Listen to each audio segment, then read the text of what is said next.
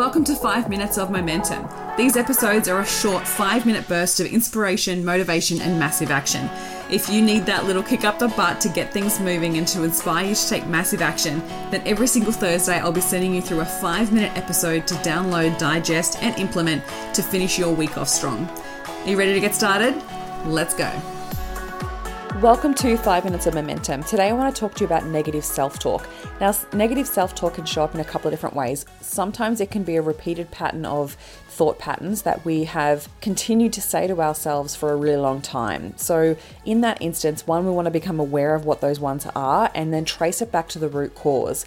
And once you've traced it back to the root cause, have a conversation with yourself and really determine is that even true? Is any of that what you're saying to yourself is even true? Because maybe at the time that's just the only way that you had to work through it. Maybe that's the only way that you knew how to deal with it, but now you know better so you can do better. In other ways, it is just a thought that you've said to yourself, but you haven't actually actually questioned it. So you take it as fact, or you just say those things and just think it's not such a big deal. Negative self talk is a big deal because you are listening. Your subconscious mind is listening. And if you repeat it enough times, it will become an ingrained belief system that will become part of your identity. So if you say simple little things like, you know, you're stupid, you're an idiot, I can't believe you did that, oh, you're so fat, like sometimes the negative self talk can be so horrible that you would never say that out loud to somebody else. If a friend was going through a really hard time or he was even having a good day, you wouldn't say those things to her. So why do you say it to yourself?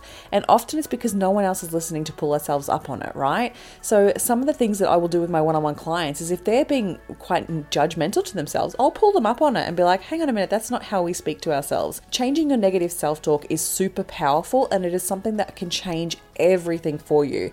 So I want you to start to become aware of some of those patterns of thought and where those patterns come from. Get to the root cause and figure out why you say that to yourself. And secondly, recognize that if you are saying it to yourself, why? What's the purpose of it?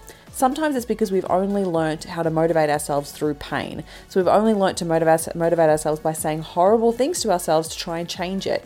Whereas it's never the never the best way to do it. By changing your motivation strategy to one of love and kindness, you're more likely to maintain that new behavior that you're trying to change anyway. So, those are the key things that I wanted to mention first. Now, I want to share with you a couple of different ways that you can actually change the negative self talk. The first one is bring awareness to it and then ask yourself, would I say this to somebody else out loud? And if the answer is no, then you've got to choose to stop saying it to yourself.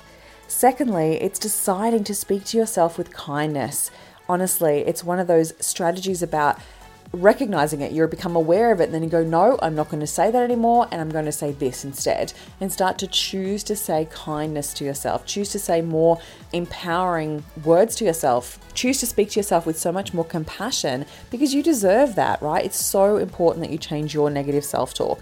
The third one is have an argument with yourself. I know this sounds a little bit silly, but honestly, it works because when we say these horrible things to ourselves, we need to have our own back. So if we're like, oh my God, you're such an idiot, you want to be that opposite person of like, no, you're not. You're actually just learning. You're not an idiot. Idiot. You're gonna get it. You're gonna figure this out. Like, be your own cheerleader.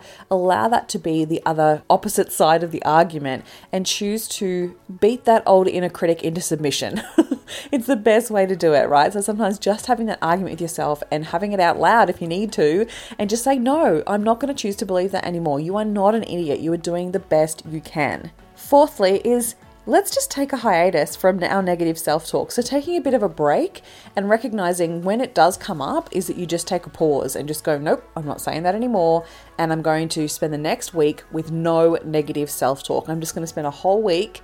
It's almost like a you know a judgment detox or a social media detox, right? Like choosing to take a hiatus from negative self talk and see the impact that it has. I guarantee you will love it. And then lastly is learn to embed new positive belief systems with repetition. So choosing to embed new positive mantras or affirmations. So you're changing that negative self talk to positive self talk. So you're changing from you're such an idiot to you're a really confident person. It's really brave that you're taking this action even when you don't know what you're doing, right? Like start to change it with new positive affirmations. Now, I did this for such a long time and I often change my mantras and I will use different mantras that I'll put on my mirror or put on my wall, put up in my office, then that's the best way to start to embed new belief systems is the more that you see it, the more you read it, the more you say it out loud, the more likely it is to become a repeated pattern of thought because that's all negative self-talk is is a repeated pattern of thought that is so quick and easy for your brain just to fall into. So I hope this episode has served you. You can listen to it, come back and listen to it whenever you need